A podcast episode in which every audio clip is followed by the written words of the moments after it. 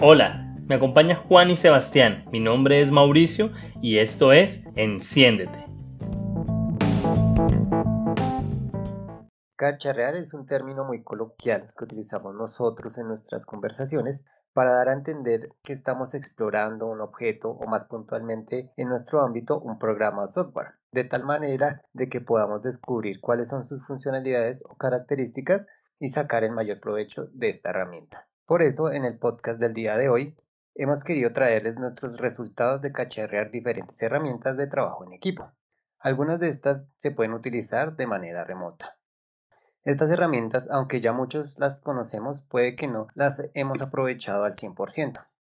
Por eso queremos que aprovechen todo el potencial que tienen estas herramientas de tal forma de que cacharreen un poco más con ellas.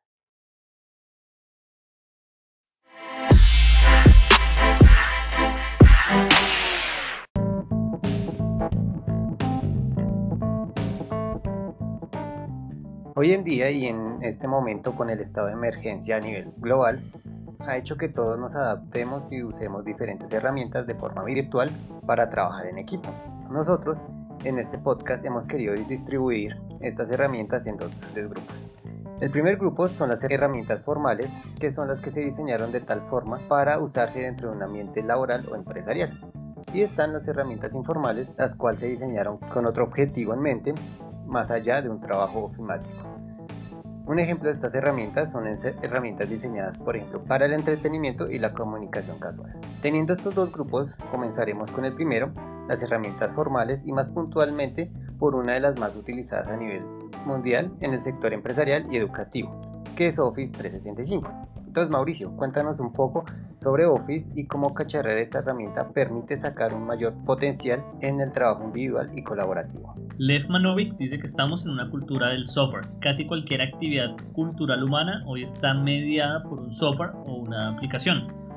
Escribimos en procesadores de texto, hacemos cuentas y matrices en hojas de cálculo presentaciones se diseñan en diapositivas que permiten la integración de contenidos multimedia y nuestras agendas se gestionan desde calendarios inteligentes, como por mencionar algunos ejemplos. Eso mismo es la automatización de la oficina, un cúmulo de programas que nos permiten hoy trabajar desde cualquier lugar, incluso de manera colaborativa y en tiempo real. Hay suites ofimáticas licenciadas y libres y en nuestro caso pues trabajamos con Office 365 de Microsoft que en los últimos años ha integrado el concepto de aplicaciones, como en el celular, añadiendo funcionalidades como formularios para la recolección de información o tableros para dibujar, tomar notas, colaborar. También está conectando sus productos como Power BI para la visualización de datos, que se conecta con Excel y otras fuentes de datos, y conecta con aplicaciones o complementos de terceros con los productos de la suite. Por ejemplo, nosotros tenemos un CRM o tenemos una herramienta para la medición de las ventas, pues eh, se pueden conectar con diferentes productos que hagan parte de la Office de 365. Esos programas pues permiten realizar infinidad de tareas y muchas veces los usamos a un nivel muy básico, pero cuando tenemos que solucionar algo es cuando empezamos a ver todo lo que ofrecen y es ahí donde los tutoriales son muy útiles para poder sacar el mejor provecho a estas herramientas. Tal cual como menciona Mauricio y bueno, particularmente en la suite de programas de Office hay un programa que podemos destacar que ha logrado varios cambios en el tiempo que lleva funcionando. Estamos hablando de un programa de algo más de 30 años y me refiero a Microsoft Outlook, ese gestor de correos, calendarios y contactos que ha facilitado y complicado la vida de más de uno. La ha facilitado en la medida que le permite un grado de organización y centralización de las principales tareas de la oficina. La mayoría de los usuarios la conocen por lograr configurar múltiples cuentas de correo allí, cuentas Microsoft, Outlook, Gmail, etc. Y hay otras que se pueden configurar a través de protocolos de comunicación como el IMAP o POP y que facilita un ingreso y un control de la comunicación que lleva por correo. La mayoría de las comunicaciones, cartas que llegaban a las compañías, pues a través de oficinas de correspondencia, pues se ha venido migrando paulatinamente a nuestras bandejas de correo electrónico. Allí nosotros podemos configurar pues reglas, cómo llegaban esos correos, algunas plantillas de cómo contestar automáticamente ciertos mensajes y seguimientos de sus mensajes que nos permitieran poder responder a esa gran cantidad de correos que llegan y nos inundan la bandeja. También es posible configurar esos contactos nombres, apellidos, teléfonos, correos, tener una agenda de estas personas para poderlos ubicar de manera rápida y efectiva. Y a esos contactos les podemos asignar tareas y mensajes pendientes a contestar. Entonces nos hacía mucho más ágil el asunto de dar respuesta a esos pendientes. Sin embargo, creo que una de las mejores funciones que tiene Outlook es el calendario, ya que este, bien usado, le permite a la persona tener una vista general de las actividades de su día a día, ver agendas de otras personas de su organización u otras personas que tienen un servicio Outlook o Microsoft, tener calendarios importantes e interesantes y nos permite tener un conjunto de acciones que van desde recordatorios hasta la asignación de espacios para reuniones y el seguimiento de estas. Sin embargo, el Outlook también ha representado un programa que complica varios procesos. La llegada masiva de correos puede que nos inunde y nos asfixie en algunos momentos. La gran cantidad de funciones que tiene con la enorme cantidad de campos que hay para diligenciar algunas de esas funciones o reglas, configuraciones, formatos y plantillas que aunque pueden ayudar parecen eh, muy complicadas de usar para un usuario no experto y pueden convertirse en un dolor de cabeza al final del día. Esto no significa que la herramienta sea mala o que no funcione adecuadamente, pero sí nos indica que debemos reforzar acciones de enseñanza y apropiación de estas herramientas para que se ajusten a nuestro trabajo diario particular porque no es el único sistema de gestión de correos que existen y pues dependiendo a la plataforma, al sistema operativo, pues vamos a tener acceso a múltiples formatos o múltiples aplicaciones de ese estilo. Así como menciona Sebastián, es necesario, digamos, de una u otra manera, cacharrear con estas herramientas para ver cómo funcionan estas configuraciones en cada uno de estos campos o elementos que hay dentro de un software como es este del de Outlook.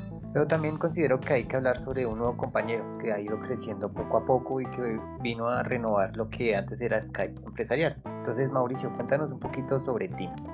Sí, Juan, uno de los productos que más se ha dado a conocer con la pandemia es Teams, la plataforma de videollamadas y de colaboración diseñada más para las empresas y para los entornos educativos. Desde hace un tiempo se ha convertido en la herramienta de comunicación de la empresa, dado que nos permite tener chats eh, uno a uno o incluso grupos la referencia a canales, como se conocen, organizar las reuniones, utilizamos para las presentaciones internas, pero también para las presentaciones con clientes, incluso lo hemos utilizado en algunas sesiones de formación. Y tiene todas las funcionalidades de mensajería que utilizamos hoy, como pues, texto, lo más básico, pero también imagen, voz, los emojis, otro lenguaje que hoy utilizamos mucho y, e incluso también permite incluir GIF en las conversaciones. También nos permite adjuntar archivos y tiene un editor de texto enriquecido para personalizar los mensajes. Sin embargo, un atractivo es la incorporación de Power Apps o potenciadores, es decir, de agregar aplicaciones que complementen la experiencia en Teams. Por ejemplo, nosotros hemos incorporado aplicación de formularios dentro de Teams para hacer eh, sondeos dentro de las sesiones de capacitación e entrenamiento que realizamos. Genial, y es que cacharreando es que encontramos, por ejemplo, estas formas de vincular ciertas aplicaciones que no tienen nada que ver con Microsoft, pero que se pueden agregar a los campos, a las conversaciones, a las conferencias que uno realiza dentro de Teams. Pero avanzando un poquito más hacia el nivel de gestión de proyectos, ticket, llegamos a una herramienta que ha permitido a diferentes organizaciones organizar sus proyectos internos, organizar tareas, así como organizar la comunicación con sus clientes. Entonces, Sebastián, cuéntanos un poco sobre Jira. Bueno, para hablar de Jira, primero hablamos de Atlassian, una empresa australiana que desde hace algo más de 15 años lleva desarrollando software. Puntualmente, este producto que menciona Juan, que se llama Jira, funciona como una plataforma de seguimiento y gestión operativa de proyectos. Ese es, digamos, su objeto principal.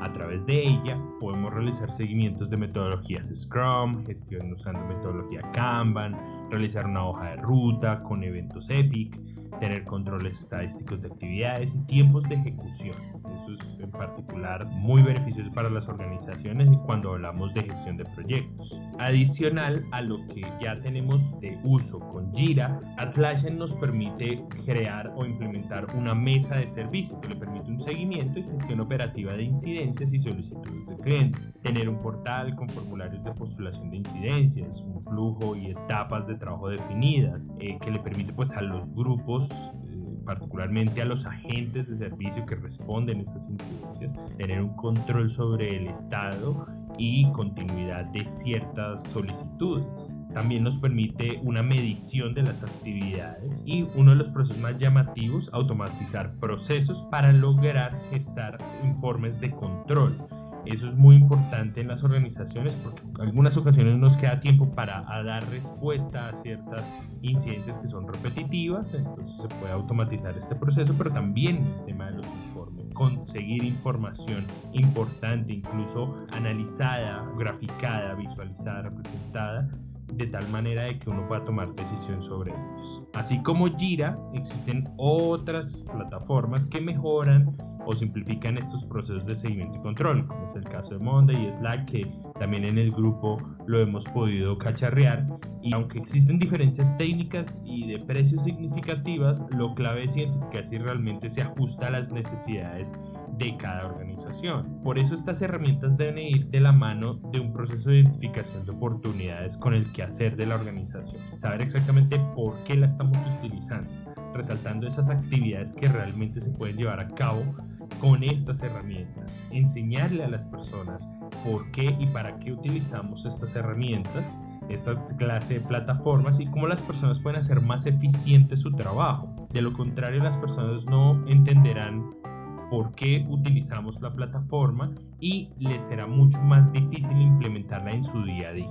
Tocas un aspecto muy importante y es sobre todo enseñar a las personas, ¿no?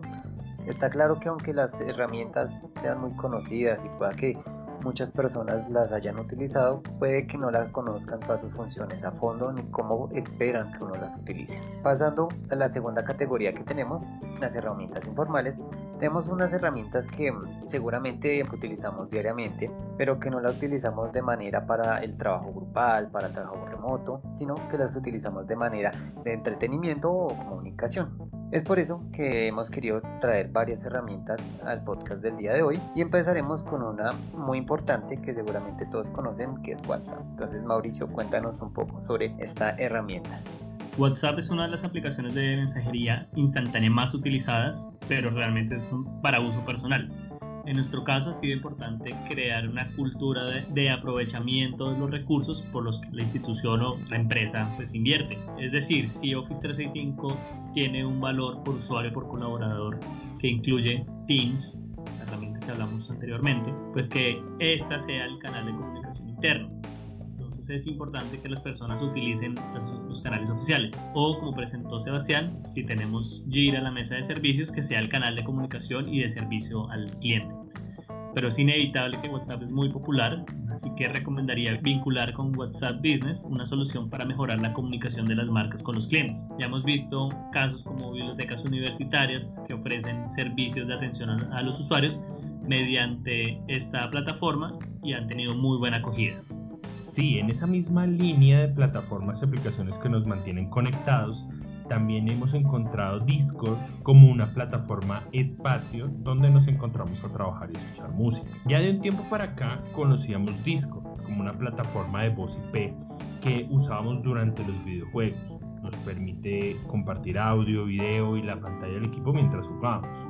Sin embargo, a partir de una propuesta por consolidar un espacio de trabajo más como un ejercicio interno de nosotros como equipo de trabajo, propusimos usar Discord como el vehículo para estas sesiones. Algo fuera de la oficina, que no tenga ese formalismo de las herramientas que ya hemos visto antes. Este espacio nos ha dejado múltiples aprendizajes. Creo que cada uno de los que hemos aprovechado Discord tendrá una versión de cómo le ha servido o no esta plataforma, pero en particular considero que tener un espacio diferente a la oficina, incluso en este momento de virtualidad, si lo piensan, es muy importante. Casos como Teams, Outlook y otras plataformas enlazadas a lo formal, a lo oficial, nos llevan nuevamente al trabajo de la oficina. Sin embargo, cuando encontramos Discord, es un espacio donde puedes tomarte un café o una cerveza con tus colegas y hablar de todo un poco. Como otro elemento que hemos aprendido es ese espacio para la productividad. Pensar en este espacio, aunque estamos conectados y hablando de todo un poco, son un par de horas donde nosotros nos dedicamos a responder correos, solucionar problemas del día a día de una manera un poco más descomplicada. igual sabemos que estamos ahí conectados y que de vez en cuando podemos hacernos una que otra pregunta para salir de dudas. Otro elemento es identificar esa importancia de compartir en los entornos de trabajo, ese efecto que da cuando compartimos algo. Durante nuestras sesiones de Discord compartimos, por ejemplo, un café y compartimos canciones, música. El café no lo preparamos cada uno desde nuestras casas y destinamos un tiempo para hacer esa preparación y beberlo mientras que vamos conversando vamos organizando un poco el playlist que vamos a utilizar. Incluso para armar el playlist usamos un bot, uno de los servicios que tiene el mismo Discord, en donde le indicamos cuál es la melodía o cuáles son las canciones que va a tocar durante la sesión que nosotros vamos a, a, tener de, de trabajo. Así compartimos diferentes gustos musicales y vamos aprendiendo de los otros en ese espacio compartido. Y por último, creo que el juego de lo virtual se puede cambiar de ambiente, ¿no? O sea, podemos cambiar de, de ese entorno me recuerda ese pequeño lugar que cada uno tiene como empleado eh, cerca a la cafetera o a la greca donde se toma un tinto, un café eh, con los colegas, unos 15 minutos de descanso en donde sales de la oficina, en algunos entornos un poco más corporativos obedece a la famosa pausa activa, pues eso nos hace cambiar de momento, cambiar de lugar posiblemente con Discord hemos logrado hacer parte de ese cambio ya a título de lo virtual. Todos estos elementos son incipientes y tardaremos en identificar la envergadura e impacto de estos espacios, pero por lo pronto estamos en la actitud de disfrutarlos y enriquecerlos. Ojalá en un futuro con otras personas que quieran participar de este espacio. Super, y a modo de cierre me gustaría hablar de otras tres plataformas muy importantes que pueden llegar a ser muy interesantes si se cacharrean un poquito. La primera de ellas es YouTube, una herramienta que seguramente todos utilizamos de manera de entretenimiento, para ver un video de música, para ver un tutorial. Y aquí mismo es donde entra la importancia de esta herramienta, ya que al ser gratuita permite experimentar todas sus opciones. Por ejemplo, se pueden hacer transmisiones en vivo con la posibilidad para aprovechar que dentro de lo que venimos hablando, presentar tutoriales, presentar la misma empresa, hablar con nuestros clientes por medio de comentarios, hacer por ejemplo que algunos colaboradores también hagan su propio video, su propia transmisión y así compartir de manera agradable a partir de YouTube. En segundo lugar, tenemos una plataforma que se utiliza para videoconferencias que se llama Jitsi.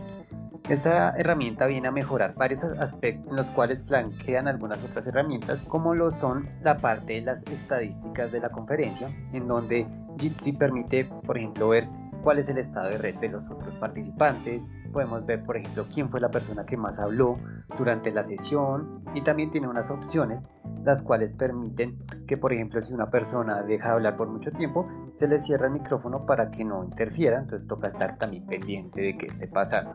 Entonces son varias ventajas que hay que tener en cuenta en este tipo de herramientas y que nosotros vamos descubriendo mientras vamos cacharreando la misma herramienta. Y por último quisiera hablar de Twitch una herramienta que parecida a lo que es Discord que se utiliza sobre todo en entornos de videojuegos. Aquí las personas entran y empiezan a transmitir sus juegos. Sin embargo, hay ciertos espacios en donde también las personas, no solamente videojugadores, crean su propio canal. Tenemos el caso de Altozano, que hemos hablado anteriormente en otro podcast, en donde hace sesiones de trabajo. Entonces toda la gente se conecta a esa transmisión y él mientras va trabajando va colocando música y establece periodos de tiempo en donde se trabaja, periodos en donde se va a descansar del trabajo y se pueden agregar por ejemplo ciertos bots en donde hay cronómetros, donde hay personas que pueden elegir que están trabajando o que solo están escuchando música y esto permite como cierta comunicación. Entonces, como pudieron oír el día de hoy, existen múltiples herramientas que hemos ido cacharreando y con el tiempo creo que vamos a ir adaptando otras nuevas que vayamos cacharreando de la misma forma y los invitamos a que cacharreen en su tiempo libre. Estas herramientas que les mencionamos hoy tienen múltiples características que les va a ayudar y que si ustedes las cacharrean un poquito más de pronto les va a gustar más o de pronto definitivamente no les gusta y pueden ir por otra. Esperemos que les haya gustado mucho el podcast de hoy y los esperamos en nuestro próximo podcast.